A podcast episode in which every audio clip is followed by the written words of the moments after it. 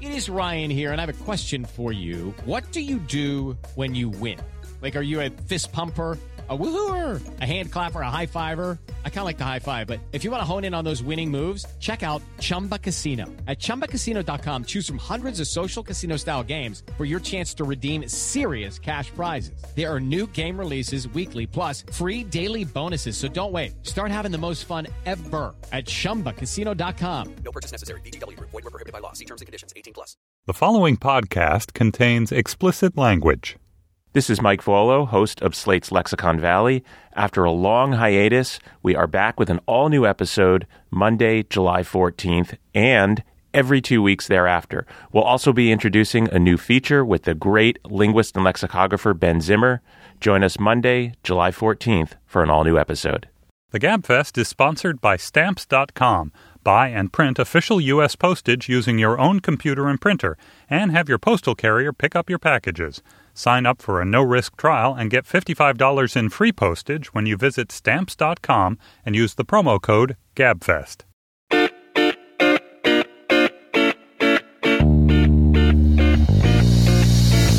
Hello and welcome to the Slate Political Gab Fest for July 11th, 2014. The May I Introduce You to President Harding and His Friend Jerry edition. I'm David Plotz, the editor of Slate. I'm in Washington, D.C. Today on the Gab Fest, the catastrophe in Israel. How much worse can it get? Then, what Democratic majority are millennials actually going to become conservatives? That's what the New York Times said this week. And then Warren Harding Warren Harding. That's a name we have not said much on the show. Warren Harding wrote saucy, extremely dirty letters to his mistress. Should we be shocked? Also, after that, there's going to be a Slate Plus segment, our bonus segment on the GabFest for you who are Slate Plus members. And in it, I talked to a couple of Hollywood screenwriters about why Hollywood and the popular culture is so obsessed with Washington these days. It was a really good conversation. You can go to sign up for Slate Plus by going to slate.com slash gabfest plus. Joining me today from New Haven is, of course, Emily Bazelon, Slate senior editor. Hello, Emily. Hey, David. You're the least Warren Harding like person at Slate, I think. Wow, what what did I do to earn that accolade? Like you're just not. You, it doesn't seem like you you're interested in Teapot Dome. Oh, You're not huh. like a paunchy white guy. I wouldn't name You're my alive. penis Jerry. That's true. You wouldn't name your penis Jerry. And then John Dickerson is on vacation, which left us with a dilemma. When John Dickerson goes on vacation, what can you do? Fortunately, at our disposal, down the street at the Atlantic, where he is the national correspondent, is Jeffrey Goldberg. When you want to talk about Israel, you pray that Jeffrey Goldberg will I come. could talk about Warren Harding's penis as well. you will be talking about that. I that. will, and I and Do I you will think he be. was circumcised? Uh, he was not circumcised. I, do you I, know? will- I, I am hundred percent sure. that is a really strong statement. I'm a ninety-five percent sure that he wasn't circumcised. Uh, we will we will definitely talk about whether he was circumcised. Uh, Jeff, welcome to the Gabfest. It's Thank you great for to having have you. me. It's quite an honor to be sitting in for John Dickerson. I'm going to tell him that. It, it, Yeah, I'm hoping I do so well that maybe you fire him and put me in my pl- and put me in his place. But I don't think it's gonna Impossible, happen. Right, it's but gonna a nice happen. idea. No, it's not a nice idea. It's a terrible idea. I want John to be successful. Well, John could not. He wouldn't have the gravity when talking about the situation. Oh, he has gravity talking about anything. That is kind of true, actually. Yeah, he He's has very gravity. grave. He's, a grave person. He is grave. He's not grave. All right. The situation in Israel and the Gaza and the Palestinian territories is worse by the day. That's Hamas, grave. Hamas is firing rockets into Israel from Gaza, including long range rockets that can reach the, the northern populated cities. Israel has been launching airstrikes in Gaza, apparently killed some dozens of people, and may be preparing for another ground invasion. The Israelis and the Palestinians both seem full of fear and hatred and anger, disappointment. Israelis about the horrifying kidnapping and murder of three Israeli teens a few weeks ago, and then the terror of Hamas's rocket attacks. Palestinians about the retaliatory, apparent retaliatory murder of a Palestinian teenager. The Israeli airstrikes, the settlement expansion, and the just continued immiseration of Palestinians. So, Jeff, you have been covering this issue with rare subtlety. Is there anything different in the dynamic between Israel and Palestinians over the past few weeks that that change? I mean, it's already been a kind of despairing situation. Has is anything different that makes us should make us despair more? Uh, more than the usual. More than the usual, Despair. yeah. Well, what should make us despair more than the usual despair is that the rest of the Middle East is even worse. Uh, and what's interesting about this week is that we've stopped talking completely about the Middle East. We just passed the 170,000 death mark in Syria. No one seems to care about that at the moment because this is going on. In the Israeli Palestinian context, you know, hatred just gets more deeply embedded every time there's a death or a, or, or a rocket or, you know, anytime your children get their house blown up or your children have to spend the night living in a bomb shelter. It just embeds this more deeply. It is proof, if nothing else, that Hamas is an illogical organization. And if nothing else, it proves that the status quo is not sustainable. But this is the third round of this Gaza Israel war, and they, they have. Uh, they have the same features. You know, they ne- they never they they will end. It will end, uh, and then it'll happen again. And that's maybe the most depressing part. Right. There's this phrase "mowing the lawn," which, Mowing the lawn, yeah, which is a- the idea that there, there's the It's a cop phrase, actually. It's an American cop phrase. So what you does know, which you go you go into a neighborhood, you arrest the drug dealers, and you know, and you, they come out, and you got to mow the lawn again, put them back in jail. It's the same thing in, in in Gaza now. I think some Israeli general used it. It's basically, you know, you, you you go in, you destroy as many rocket launchers as possible, and then you know that in a year from now you're going to go have to mow again. Different. This is one thing that's different is that now, as much as Israel hates Hamas, Egypt, which controls Gaza's southern border, hates Hamas even more. The government of Egypt is radically opposed to Hamas, and so Hamas is going to have Hamas is in a bad bad position anyway because it's not going to have an easy time getting rockets uh, in the same way that it was during the you know the Morsi period or before that during the period of chaos. So I'm sort of uh, amazed that they're spending as many rockets as they are, which suggests either they're completely foolish or that they have more rockets than people thought. I think of this as the hourglass where the sand is running out because of the shifting demographic picture where there are going to be soon more or close to as many Palestinians and Arabs as Jewish Israelis, if you include the West Bank in thinking about greater Israel. And that seems to me that it's not exerting the intense, urgent pressure on Bibi Netanyahu's government as I always want it to. Is that because it's just not not immediate enough given all the violence and the hatred that takes precedence? Oh, that's an interesting question. Gaza's a, a little bit of a separate piece of it because Yes. Gaza's not going to be absorbed into Israel. With any luck, it'll be part of an independent, standalone Palestinian state. It might be absorbed into Egypt in some sort of future scenario that we can't Lucky imagine. Egypt. Yeah, you know, nobody wants it. But on the general point, yeah, I mean, uh, your your point is interesting because it goes back to what I was just saying about the status quo being unsustainable. Part of the reason the status quo is unsustainable is that uh, the demographics are slowly shifting. I mean, it's not as dramatic as next year or the year after, but you know, there's this belief uh, on the part of the, the right in Israel that you could just kind of maintain this uh, and Israel will be fine and the Palestinians will get used to it. And it's just not. I don't think that's true. Um, this doesn't feel very status quo like. This feels pretty bad. I mean, It's the Middle East, so it could always be worse, obviously. But uh, That's I- the tourism motto, you know. what? No, I, I would say, look, certainly for Iraq right now, you know, we're not Syria, and Syria going to have, we're not Iraq as a tourism motto. But yeah, I mean, I think you're onto something. And the, and the frustrating part, I think, uh, well, the frustrating part for me is that I'm convinced, based on personal experience and, and talking to him, that Netanyahu knows that this is an actual problem, that either pathway isn't good. You can't keep him, but you can't let him go, is sort of where he is. And my argument is that if you allow the West Bank and possibly Gaza to become independent, you might have a terrible security problem on your hands in future years. If you don't, you're definitely going to have a problem in future years. So it's a choice between two, you know, really unpalatable uh, scenarios. Right. So Israel, if Israel keeps the territories Mm-hmm. and allows, which it will never do, allows Palestinians to become citizens, it it, Well, it become- might, you know, it- never say well, never. but it becomes a, it, it no longer is a Jewish state. It no right. longer It no longer is the haven for the Jewish, the one Jewish state in the world, the haven for the Jewish people, et cetera, if et cetera, et cetera. if it keeps the territories and doesn't allow Palestinians to become citizens, it becomes an apartheid state. Right, or like a permanent Jim Crow, or whatever you want, a limited autonomy, or some you know nonsense that's not really sustainable in the international Um, system. And therefore there's only one. Well, or there's a third solution, which I keep on saying, just because I it feels to me like Israel doesn't seem to me that Israel is ever going to enfranchise Palestinians in the Israel in Israel, at least in this that one can see. yeah, yeah, in the yeah, next yeah. you know 25 years. Absolutely. Why does no one in Israel say, let's just expel everyone from this land? because it's wrong. I know. Of course, it's and it's not wrong to Expel all the immiserate people. Palestinians from the West Well, first Bank. of all, Expel- first of all, let's just go through that. there are A- a- millions of them. A, it's morally impossible. B, it's physically impossible. Well, what's going to happen? I mean, the most likely scenario is that is that the Palestinians will be expelled with their land, which is to say, this unilateral idea that you know you can't. If the Israeli view, and it's grounded in some reality, is that we're never going to actually cut a political deal with the Palestinians. What what we should at least do is get out of their hair, disentangle ourselves as much as possible. This is the tragedy of the settler movement. The settler movement is the vanguard of binationalism. It's not the vanguard of Zionism. It's the vanguard of like mixing everybody up and, and you know,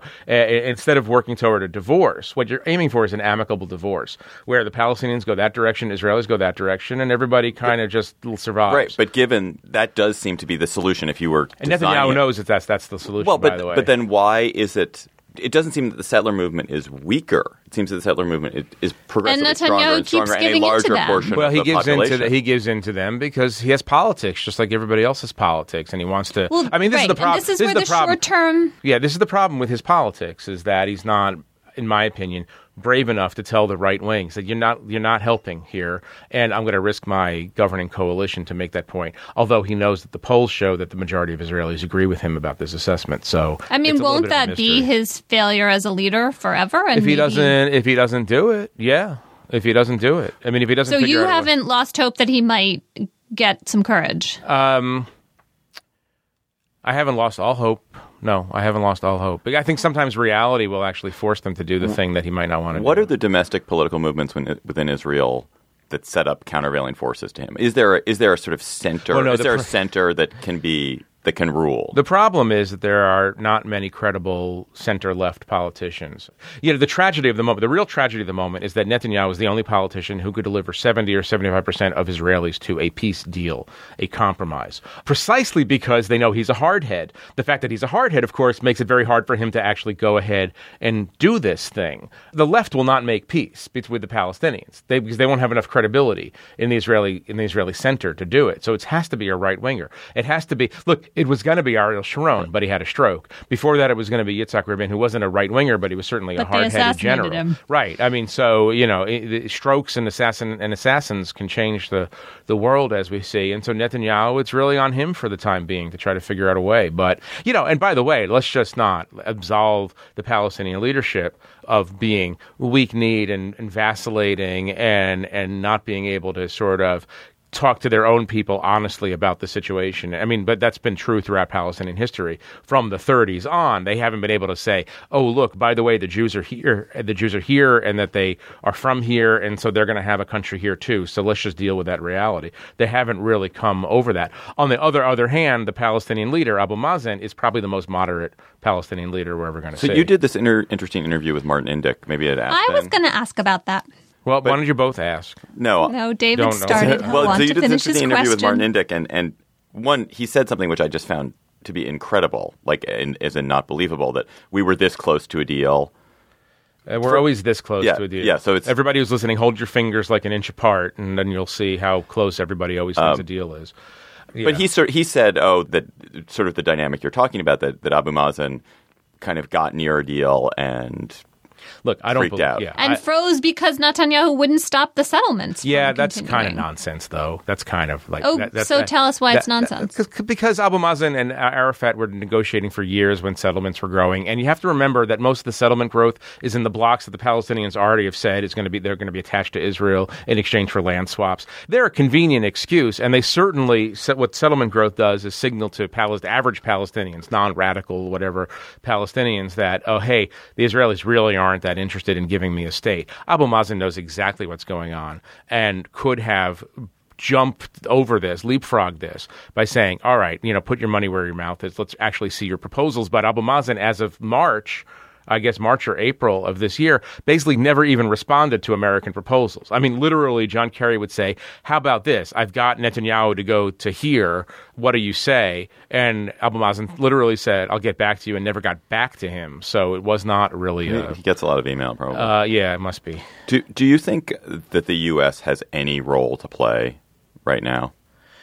Yeah, and U.S. can keep things from getting worse. The same role it has in other parts of the Middle East. You know, try to ameliorate, try to try to you know suspend. Seems to be working in Yeah, yeah, yeah. No, I mean, no, it's, it's, it's interesting. I mean, it's interesting. You know, it, here's a situation in which the U.S. is Israel's closest ally for any number of reasons. The U.S. gives the Palestinians hundreds of millions of dollars a year, and it can't get either party to do what it wants. So then, then you hear people are saying, well, what we need to do is get more deeply involved in trying to get the Shia and Sunni in Iraq to get along. And you're like, really?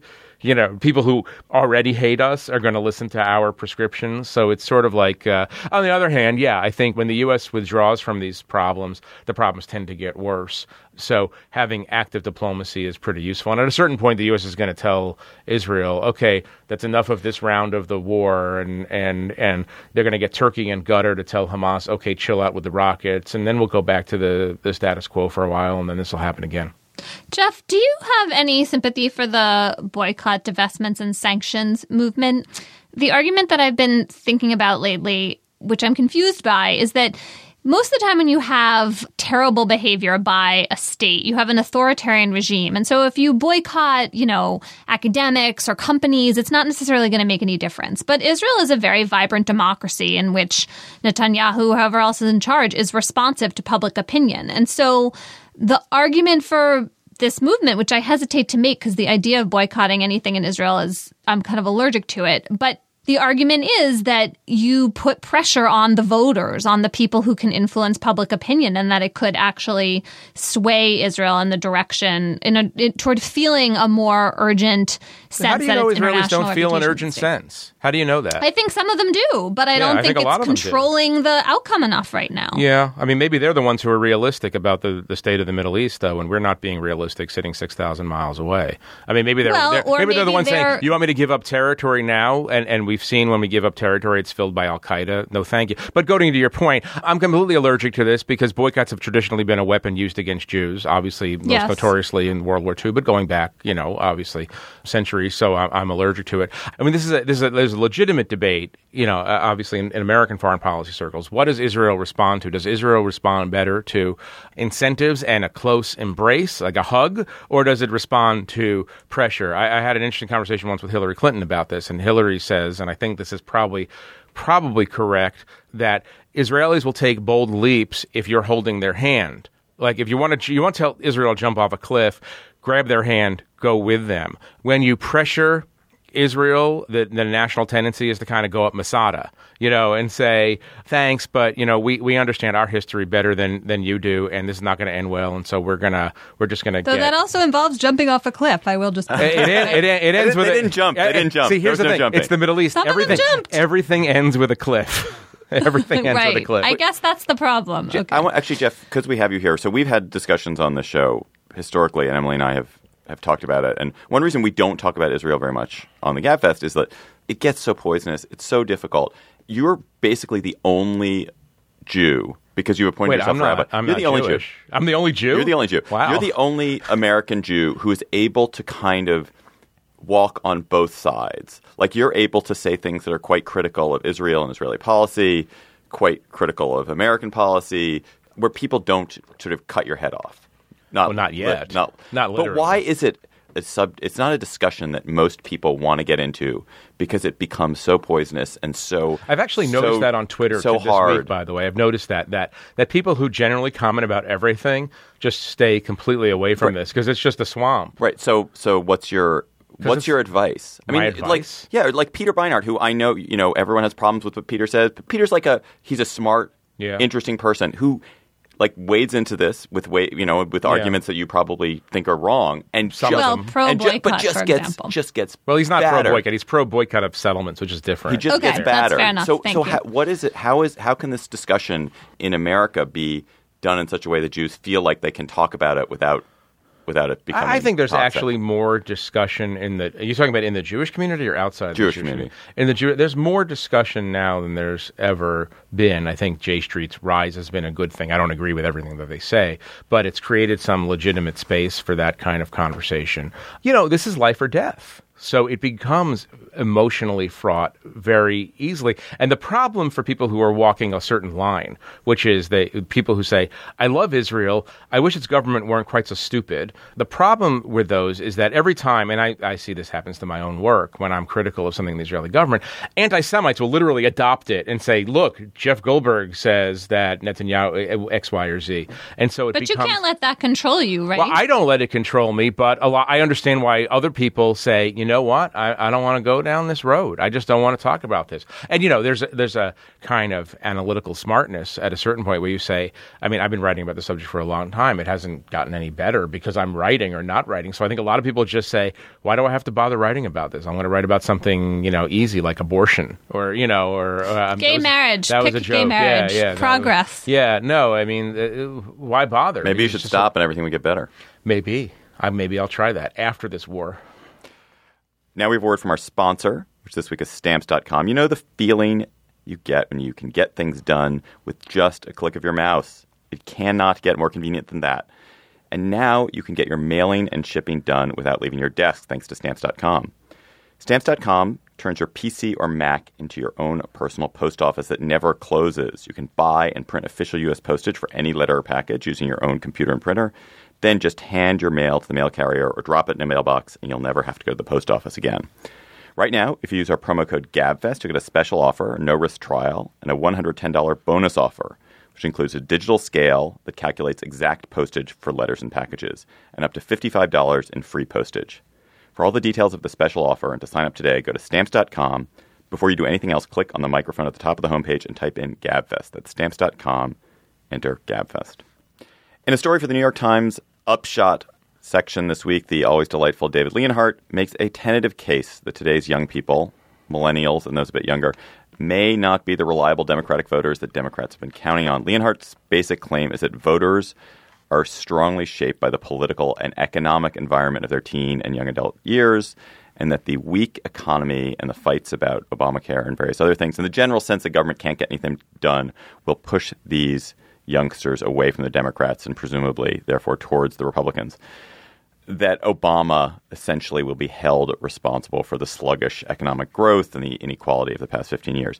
We're not here to debate the question about whether it is reasonable to hold Obama responsible for these things, which it is not, but whether, in fact, this political swing will happen. So, Emily, we have been Hmm, you really narrowed the terms here. I well, like no, that. like let's yeah, let's not. We're not talking about the substance. We're just talking about like is is this a real phenomenon? Are the millennials going to be driven away from from the Democratic Party because the economy is just in the in the toilet and has So been? So I found this article really, this argument really implausible because there's so many other factors that are pushing the millennials toward the Democrats. There's the increasing number of Latinos who are going to be in the country who, unless things change, break like 70% Democratic, I think. There's the social issues that Democrats win on with this age group in particular, like gay marriage and legalizing marijuana. And also, millennials poll high in a way that's heartwarming to me for broad based government intervention, for the idea that you're supposed to fight inequality and other evils with social programs put in place by the government. And the Republican Party right now is um, so very much against all of the things I just named, but that one in particular. And I also feel like, don't people, most people, hold Obama somewhat responsible, but get that it was also factors beyond his control in the Bush administration, and there and the, that the recession in a lot of ways preceded him, and he was left to pick up the pieces. Isn't that something that we've absorbed as a country? As a, let me speak on behalf of the country when I say yes Please. and no. is this Israel you're speaking on behalf of? Uh, no, I'm speaking on behalf of Palestine at Okay. this point. No, I thought David told us not to talk about whether it's true or not, so I'm trying to follow your arcane rules. yeah, he was really authoritarian. Yeah, no, there. I know he really was. I, I tend to. I mean, when I, you know, when I read this piece, um, and I love David. When I read this piece, I, I kind of wish that he didn't write it so tentatively. I mean, if you're going to go go for a leap, go make the leap. And there were so many caveats in it that I thought he probably doesn't really believe this. I would have I would have liked to seen more on this. I think Emily's exactly right. Unless the Republic, I mean, the, the, the real variable is whether the Republican Party changes. I think not whether uh, not whether millennials blame Obama for stagnation. Uh, if the if the Republican Party no longer seems anti-immigrant, no longer seems opposed to gay marriage, no longer seems to pot legalization and all these other things that you mentioned, then there could be a pronounced shift. If the Senate goes Republican, and then we have the next years of a, of a Congress in which both houses are controlled by Republicans, maybe that's uh, ultimately good for the Democrats because people will blame them. People will blame the Republicans for, for whatever stagnation they see. I have a I have a different take than you guys, which is that the Republican Party clearly is not a credible alternative, and they're not presenting any vision. The basic project of the conservative movement, and particularly parts of it in the last decade or so, has been to strongly discredit the idea of government being effective at anything at all. Hmm. And they've they've got plenty of good evidence, and they've and they've acted to make government less effective and to slow things down and grind gears. And it's a project that has made people, I think, much more skeptical about government generally. If you look at the polling, people are more skeptical that government can do things. They don't believe in government. That is a recipe for moving people away from the Democratic Party, all kinds of voters, including young voters, away from the Democratic Party because they look and they don't see a government that gets things done. Therefore, they are less less engaged with the project of Democrats, which is generally to get government to do better things.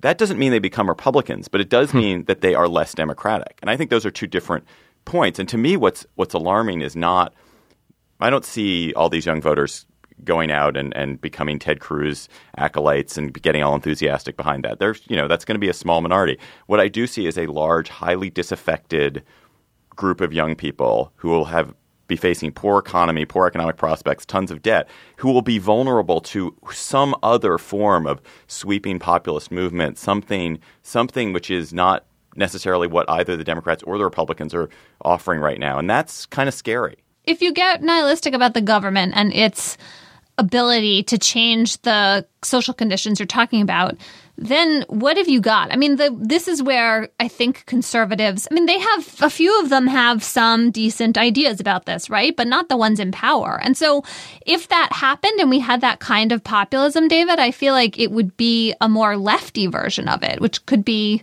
a good thing from my point of view. It might be. I just feel like it's it's uncertain. That, that we're, I feel like that one reason we're entering a very treacherous political time is that, that that that neither party seems to offer. solutions I, I think what you're believe what you're what you're saying to David Leonhardt is expand the parameters of what you're writing about because there might be something wholly new coming down the Right. road that's not the usual bifurcation. I'm just sitting here trying to figure out what John Dickerson would say, and then I'm going to try to say it. But I John Dickerson done- would have like six polls. At his, He, he would Here, have his I was going he to would, say he would that cross his actually, arms and look thoughtful, and then have something very thoughtful to say. And I'm tr- I sorry, have a I'm John trying. Dickersonian poll point to make, which is that the Dickersonian. polls. That's a great yes, word. That's a word. The polls about millennials show that they actually do think that the government can make social change, and they want to give Is the that because they're government just young and to because young intervene. people yeah, are young people, optimistic? right? Isn't that right? I think so. Well, I- but you're arguing that they're going to immediately lose that as they age, and that's the end of them. I'm sure relative to older people, the millennials believe government can make change more than our generation does. But relative to what our generation believed 20 years ago or what our parents' generation believed 40 years ago, I bet they're lower. I bet their millennial confidence in government is lower than Gen X's or the the Oh, absolutely. the- I don't think the- that's necessarily true. Can someone please, uh, some dear listener ri- who knows the answer to this question, because I know you're out there, write in and prove David and Jeff wrong? What do you guys? fe- How do you guys my day. feel? This is a totally separate point, but we're all of the Gen X. We're all in our in our 40s. We had a really great run as Gen X for from like 1992 until Until uh, the three years ago. So they, no, people paid attention to us. They cared. We, we've Yeah. now been surpassed. Like the millennials, they're a bigger generation. They're so Instagrammy and and They are uh, really and they are Snapchatting. They're they're right now. They're all just live with three Snapchatting our podcast. And they're the new new thing. Who cares about us? But right. So how do you guys feel that now that we've They been, still want us to pay for them. completely though. surpassed? That's the thing.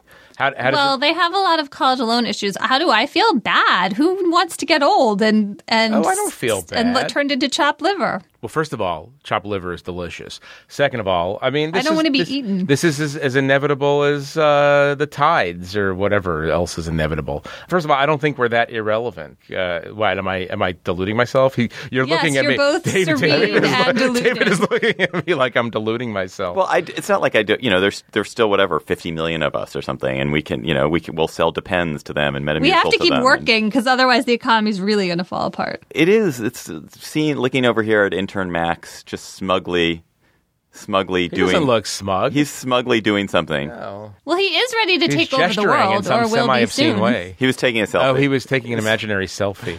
now they take imaginary selfies Yeah, too. that's so cool. Who knew? Yeah. Youth today. Uh, So apparently, we should be a generation that is quite Republican because we grew up. We hit our hit our prime in the Republican heyday in the in Reagan, Bush. Do do you guys feel that we are part of a conservative generation? I feel like sort of No. temperamentally. I think we are. We might live in. I think we live in uh, particular ghettos. Yeah, what might would we know? We live on the Yeah. coast. I don't know if that's something you could ask us. Yeah, we live on just one coast. exactly. but you don't. Huh. I feel like people of our cohort are, in fact, not conservative in how they vote in, in the worlds that Yeah. we run in, but they're actually more more prudish and are more. How kind of are you wildly generalizing? Like based on what? I that's He doesn't such like a Instagram. I Large think he doesn't like statement. people who like use you rode the subway with some Gen Xers the other day. I, what are you talking about? He's interviewed you flew a over taxi driver, and he's extrapolating. he was a 43 year old taxi driver. You took extrapolating a sample walking through the airport at the you know yogurt Yeah. stand. I mean, I think on. we're parents, and so you know, when you you you're parenting obviously leads you to certain conservative conclusions about the way the world is organized, and and and it's a little bit mysterious and off-putting when your children come home with new inventions and new ways of communicating that you didn't hear about. But I mean, I don't think that makes us Well, conservative. All right, here's a No, here's it's a relief because at least they are still the new new thing, and they're going to save you and be your tech support. And the great satisfaction, by the way, comes knowing that eventually they'll be replaced, and then they'll be able to we'll be able to wipe those smug looks off their faces. Well, the one data point I would use, the one data point I use is that I You're believe our person. cohort, oh, I shamed him into a data point. our point. one, our cohort is the lowest drug using cohort. We used drugs way less than people who were before us and people who came after But us. we, and we eat We're a lot more reacting to the organic crack food. epidemic. You know, the last time I saw David Leonhardt was three days ago in a Whole Foods. How's that for a data point? That's an awesome. What was he data- doing? He was shopping for. Was- did some- he could buying conservative no, foods? he was Foods? buying lettuces, different exotic That is lettuces. That is wholly unsurprising. Holy, that was good. Holy. That was good. I don't think. Oh, do, I do you guys have that. anything else to say? This is we don't have anything. I to just say can't topic. wait to get to the Warren Harding conversation. I'm just waiting for you to bring up more fake data points.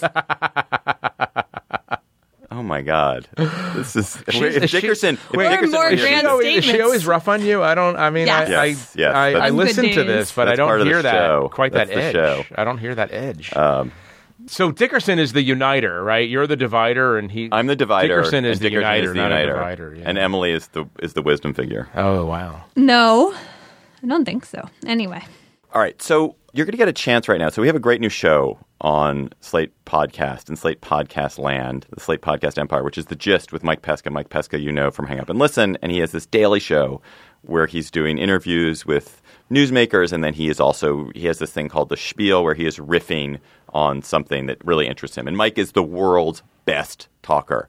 He is unbelievably entertaining. He's really fun, and you should subscribe to the gist. But just to entice you to subscribe to the gist, we're to air a brief segment from a recent show where he talked about, you know, that famous Ernest Hemingway, the six words short story.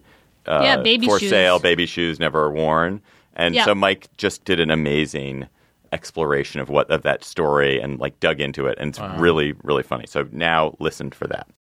So the Ritz Carlton Hotel is inviting fans, fans, anyway, well heeled travelers, to submit six word stories that they call six word wows about staying in the Ritz Carlton, and they'll be turned into ads. Here are some examples Honeymoon, Lost Camera, Priceless Memories Reimagined, Dinner Till Dawn, Laughter, Years Regained.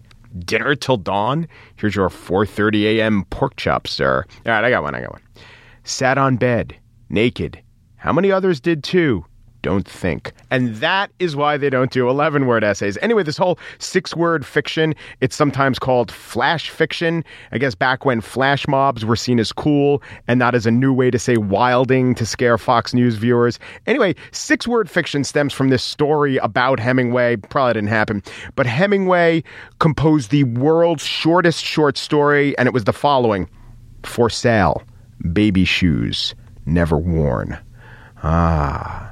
Now, let's for a second put aside the fact that the Ritz Carlton is launching an ad campaign inspired by a terse tale of infant mortality.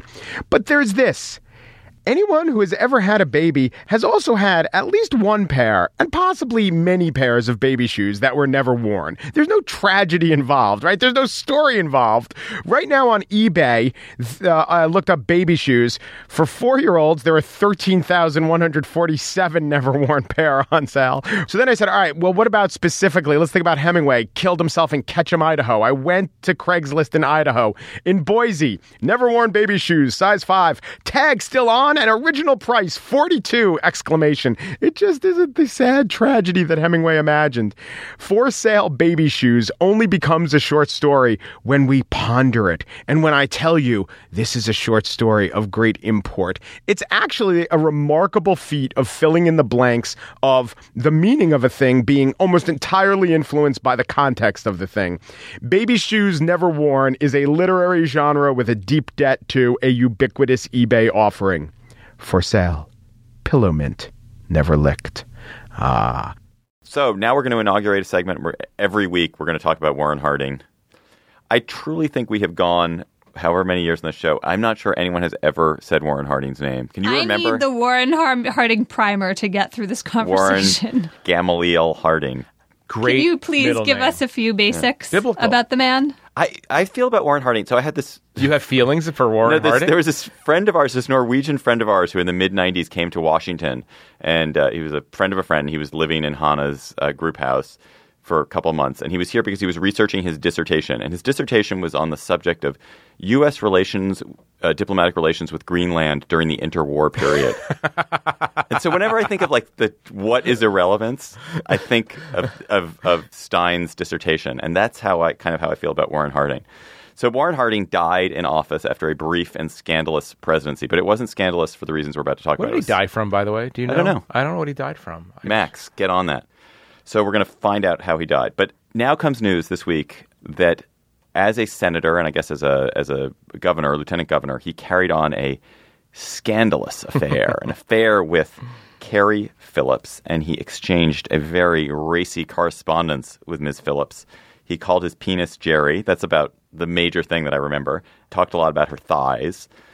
And then when he became president, or when he was elected president, the RNC and Harding himself paid her off when she blackmailed him. She threatened to go public with us, and he came up with a bunch of money. I think they sent her on a foreign tour. Well, also, by the way, she was a German spy. and she made she Yeah. was definitely a German sympathizer. She was pro Jerry. She was pro She was Jerry. pro Jerry all in, so many ways. Hmm, that was a pretty good pun. Comprehensively pro Jerry. anyway, there was all this correspondence of his, and in the 60s, it was discovered that, you know, the people who knew, I guess, knew there was correspondence between him and his mistress, but the family donated it to the Library of Congress on the condition that it not be made public for 50 years, and 50 years have now passed. Uh, Did you guys note the funny reason why the family wouldn't make it public? They were they were a feared publication would tarnish Harding's legacy. like it would have helped him. It would, at least people would have What are known you something talking about. about? No, it would not. him. That's people like would know some him for weird something idea. other Right, no, than no, no. I mean, I think the best you can say, Warren Teapot Harding, Dome. not Buchanan, was like the great, you know, I mean, not the worst president, maybe the second worst president, right? You're going by the theory that like no press is bad press here. This is not if you have a dignified president in your family, you don't want Jerry to be the last word in the hundred year All right, later why is this story. why is the story funny? Why is this why, Why- is the story Because he wrote about What do you pillowy breasts. I mean, it's automatically funny. Didn't he use the word pillowy? I pillowy? think it's all about which is also just a really weird adjective for yeah, breasts. it's not hot, by the way. It's not a hot word, pillowy. Yeah. You know, I maybe they made pillows differently back in the day. comforting word. yeah, it's more comforting. It's like the comfort food. But of okay, but sex right, let, words. I want to get I want to interrogate this question of why this is fun. Why is it funny? Because it because he's like Just look at a picture of the look guy. It is look at what it is? him. Look at him. He was born with pants. I mean, you know, he, he was. He, you know, this guy does not look like a bubbling volcano of erotic passion. So also, it's, it's so intimate and it's from a long time ago. And the idea that someone a hundred years ago in office would be writing these kinds of, because they're they're kind of. I mean, th- the writing is awful, but it's also sort of sweet and attempting to be sexy and completely failing. I think that's what makes. you and think it was naming sexy? his It's not a penis comp- Jerry was an act of genius. Yeah. Do you think that at the time that was like like sexting? What he was writing was Yes. it as dirty? I've asked myself that question. Is that as dirty as you could go Right. in the teens? That plain blue. Um, maybe it was. I bet it wasn't actually, but maybe it's as dirty as a lieutenant governor could go. Maybe they didn't know any other words for all the various. Isn't D.H. Lawrence Parts. aren't and Oscar Wilde aren't they writing around this time? I mean, I would say that they are dirtier, or they're certainly better at writing about sex. I Right. did this. I interviewed this uh, porn star yesterday for this project I'm doing. She was awesome. Uh, that, that's But burying the we- lead. There we that's go. called burying the lead. And and so I was. She was talking about when she appears in period. There, so there are period porn movies, and she had just been in a like some period porn movie, and that's not also that's period. I got. We old- got it. old we, time. we got it. And and she said, you know what, we have to make sure the dialogue is is fits. so part I'm about to use a profanity. She said, you can't scream "fuck me, baby" if it's you know if it's like supposed to be Victorian era Right. era.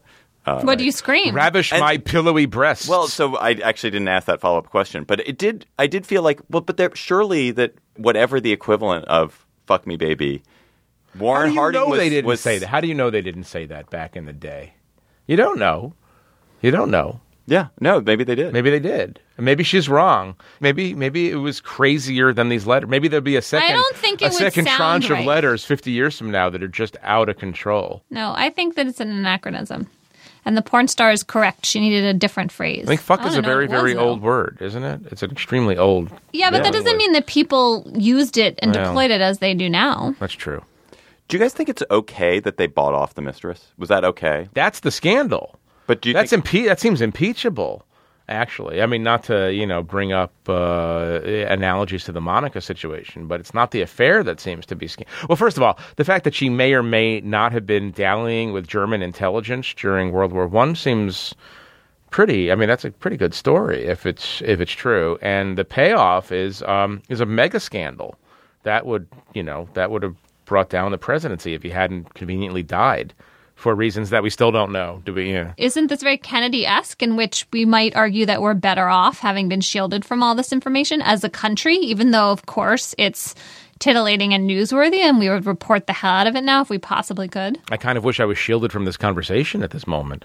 I, I mean, I don't know. I think we're all journalists, and we all err on the side of everything should come out, and we should understand our leaders in, in their fullness, even if it's unpleasant.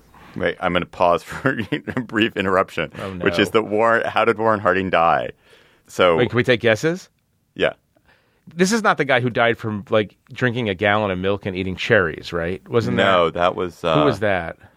On July 4th, right? Wasn't there a president who died from eating What? too many cherries? No, there was definitely a president who died. We're gonna we'll find that. In All right. but this is not it. This is not he. You really worked the interns hard. In the you? bathtub. He died in the bathtub. That's He my No. died um, like the like the Tsarina. What was her name? Uh, the Empress Catherine. No, he didn't die that way. That would really be horrible. How did he die? So he died. Okay, so the the cause of death is almost certainly congestive heart failure, and he, apparently he had had a series of undiagnosed heart attacks in the months before. That's the, but the the occasion of his death is the good part. Harding died abruptly in bed as his wife read to him a flattering article about himself. Never have your wife read a flattering died happy. article. He died somewhat happy. Not as happy as he would have been with uh, Miss German sympathizer. Good point. Are mistresses disabling these days? for Yes, if you're president, I think we've basically ruled out men with mistresses from the presidency, and we're just going to have to live without them. really. So be Oh, it. It doesn't bother me a whole do you, lot. Do you find that controversial? Her Well, statement? no, but there are certainly all these men who, with mistresses who who remain in the House and Senate. That may be a different situation. I think that's that's different. I mean, the I pre- said the presidency. presidents are fly specked in, in such a way, and you know we want our presidents to be. I, I think it just goes to this question of you don't want your president to.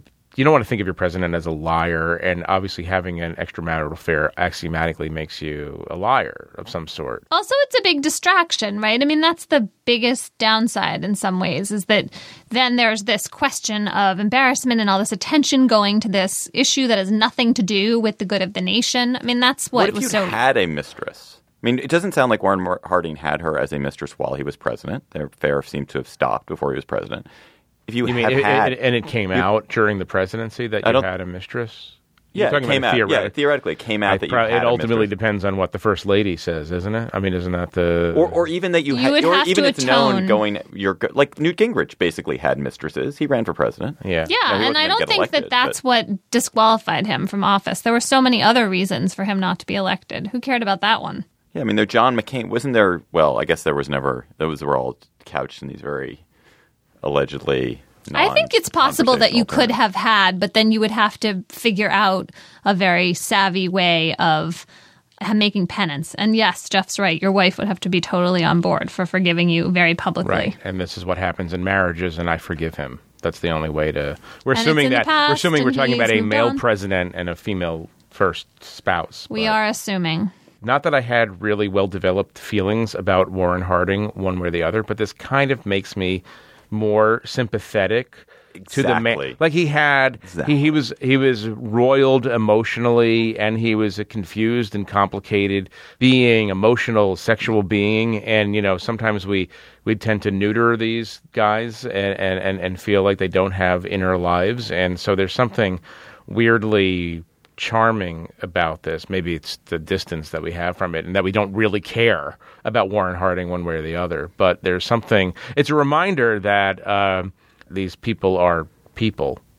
Beautifully said. Thank I you. think that is exactly Is right. that something Dickerson would have said? Is that- Yeah, it, w- actually, it is very Dickerson. I'm trying to very channel. I really am. Although he probably would have been more morally disapproving. Oh, he would have think so. folded his arms. Well, no, actually, Oh, no. He I don't believes in sin. He does believe in sin. He believes that people are sinners. He believes in redemption. He would. He, I bet he finds these letters charming too. We can ask him next week. All right, let's go to cocktail chatter when you're when you're when you're having a conversation with your Wait, penis. what? Doesn't that what do you say, Jerry? I want to talk to you about. Um, so, Emily, what is your what's Do you your think other presidents? How Do you, by the way, do you think it? other Oh, do you think come other presidents had names for the penises? This is the only one. That's the interesting what do you question. think Richard Nixon called his? Tricky Dick. Ta-da! Hey, hey, ho. Well, this actually I think Jerry proposed it- Ford called his Tricky Dick. I, I propose this as a story was what is the male nickname that for penises because there's like you know John Thomas and Dick and now there's Jerry. If you go back again, if you go back to medieval England, are people saying you know my my uh, my Richard the Lionhearted or something? I would like to know the answer. I don't know the answer. Oh, that, I thought that was a rhetorical question. No, no, not at all. It's a deep historical investigation, I don't investigation, know if we're actually which Slate doing is the about story. to launch. Can't you put an intern on that? That would be hostile work environment. An environment. army of interns, Jeff. Hostile- That's a big priority. Hostile work environment. So, Emily, what is your chatter? I am making amends for my digs at the World Cup by offering up a soccer chatter, which I don't know, you can shoot it down, but I think it's a good idea. So I'm going to put it out there. So even I know that a couple of important games got decided on penalty kicks this week, right? The Netherlands won one against Costa Rica, then they lost, uh, right? And then Yes, they lost correct. yesterday against Yes. Argentina. Okay, good. I got that part right. So penalty kicks just completely suck. I feel this deeply as a soccer mom because if an important game gets decided by a penalty kick and your kid misses, it's yucky, awful. and I feel this way for the professionals too. So Here's my alternative, which is not my idea. It comes from my friend Caleb, who actually plays soccer. How about instead you have yet another overtime period in which you, in five or three minute intervals, take a player off the field. So you take, how many you start with? Like 11? First you have 10, then 9. You keep going until somebody scores. I'm virtually certain this is not Caleb's idea. Number one, I've heard this other places.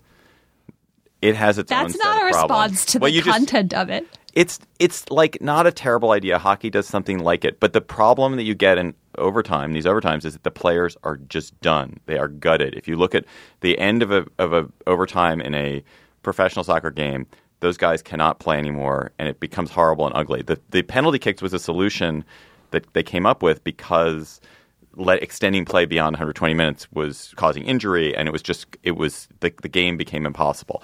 So I could you game so this I though thi- if you knew ahead of time? Penalty kicks are unbelievably exciting. It is unbelievably exciting. But they feel so random, don't they?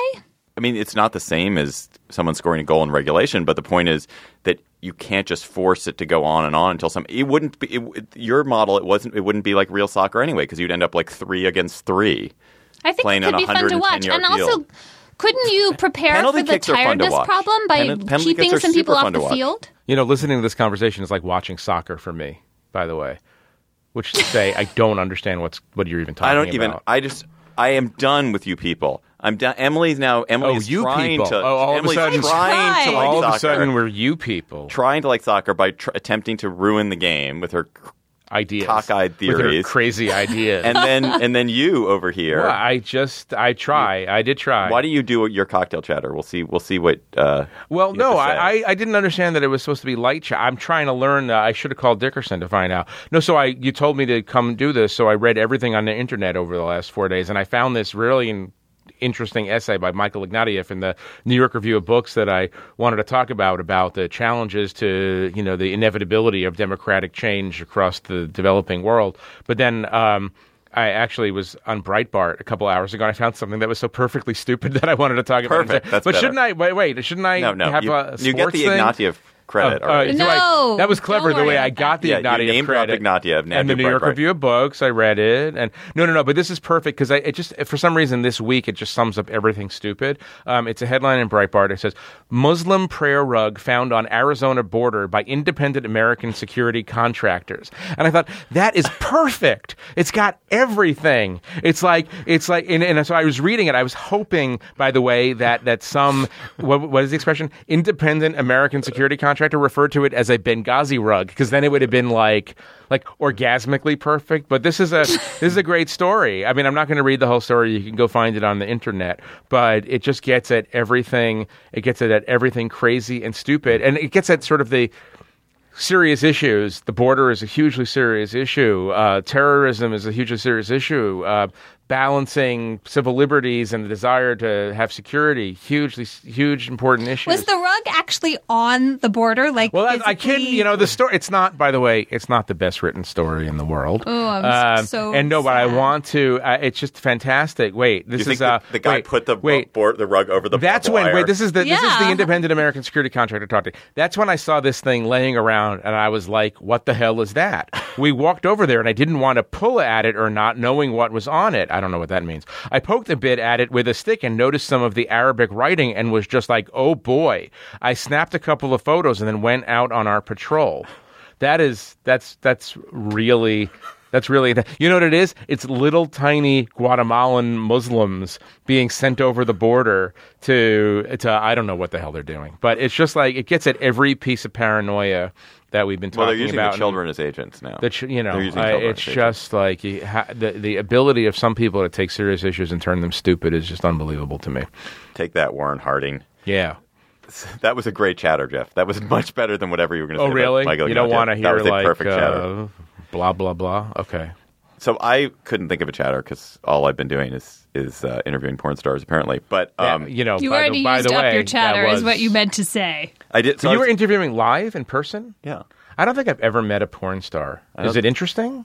She was delightful. Yeah. Absolutely delightful. Great spokesperson for her profession. Really? Really, I A credit to her people? credit- she was utterly appealing, smart, funny, self-aware. well, I look forward to reading or whatever it'll it is be you're it'll doing be with her. airing. It'll be part of a podcast. That's uh, so my excuse for chatter is the news this week that Crumbs, the cupcakes Yeah. chain, closed, got me thinking about this artisanal food trends and and just thinking back. You know, you had like when we were in college, there was the original frozen yogurt craze, then that went out for a while, and then there was our like fancy ice cream, and then frozen yogurt came back. Then regular yogurt, there were regular yogurt stores, and now there's the kind of gelato craze.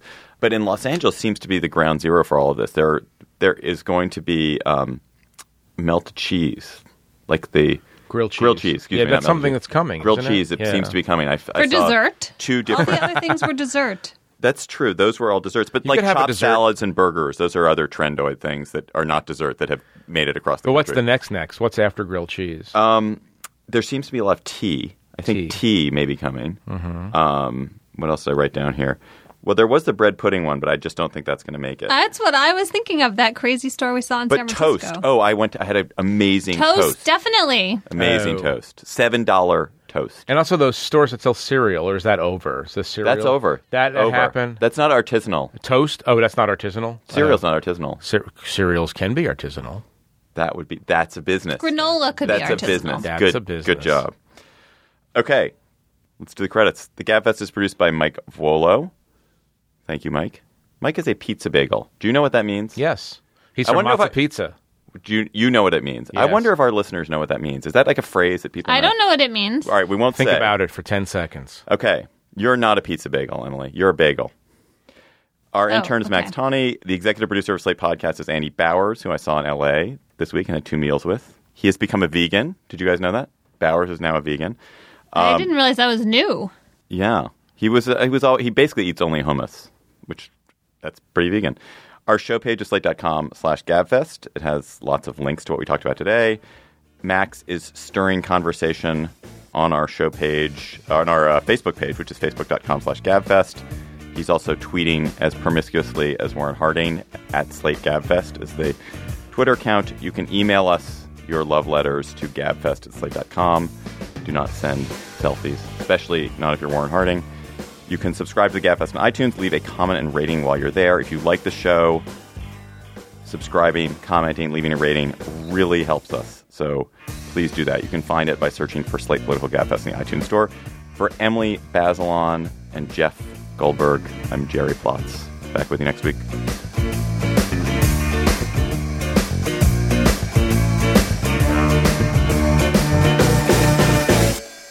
Step into the world of power, loyalty, and luck. I'm gonna make him an offer he can't refuse. With family, cannolis, and spins mean everything. Now, you wanna get mixed up in the family business. Introducing The Godfather at ChumbaCasino.com. Test your luck in the shadowy world of The Godfather slot. Someday, I will call upon you to do a service for me. Play The Godfather now at ChumbaCasino.com. Welcome to the family. No purchase necessary. VGW Group. Void where prohibited by law. 18 plus. Terms and conditions apply.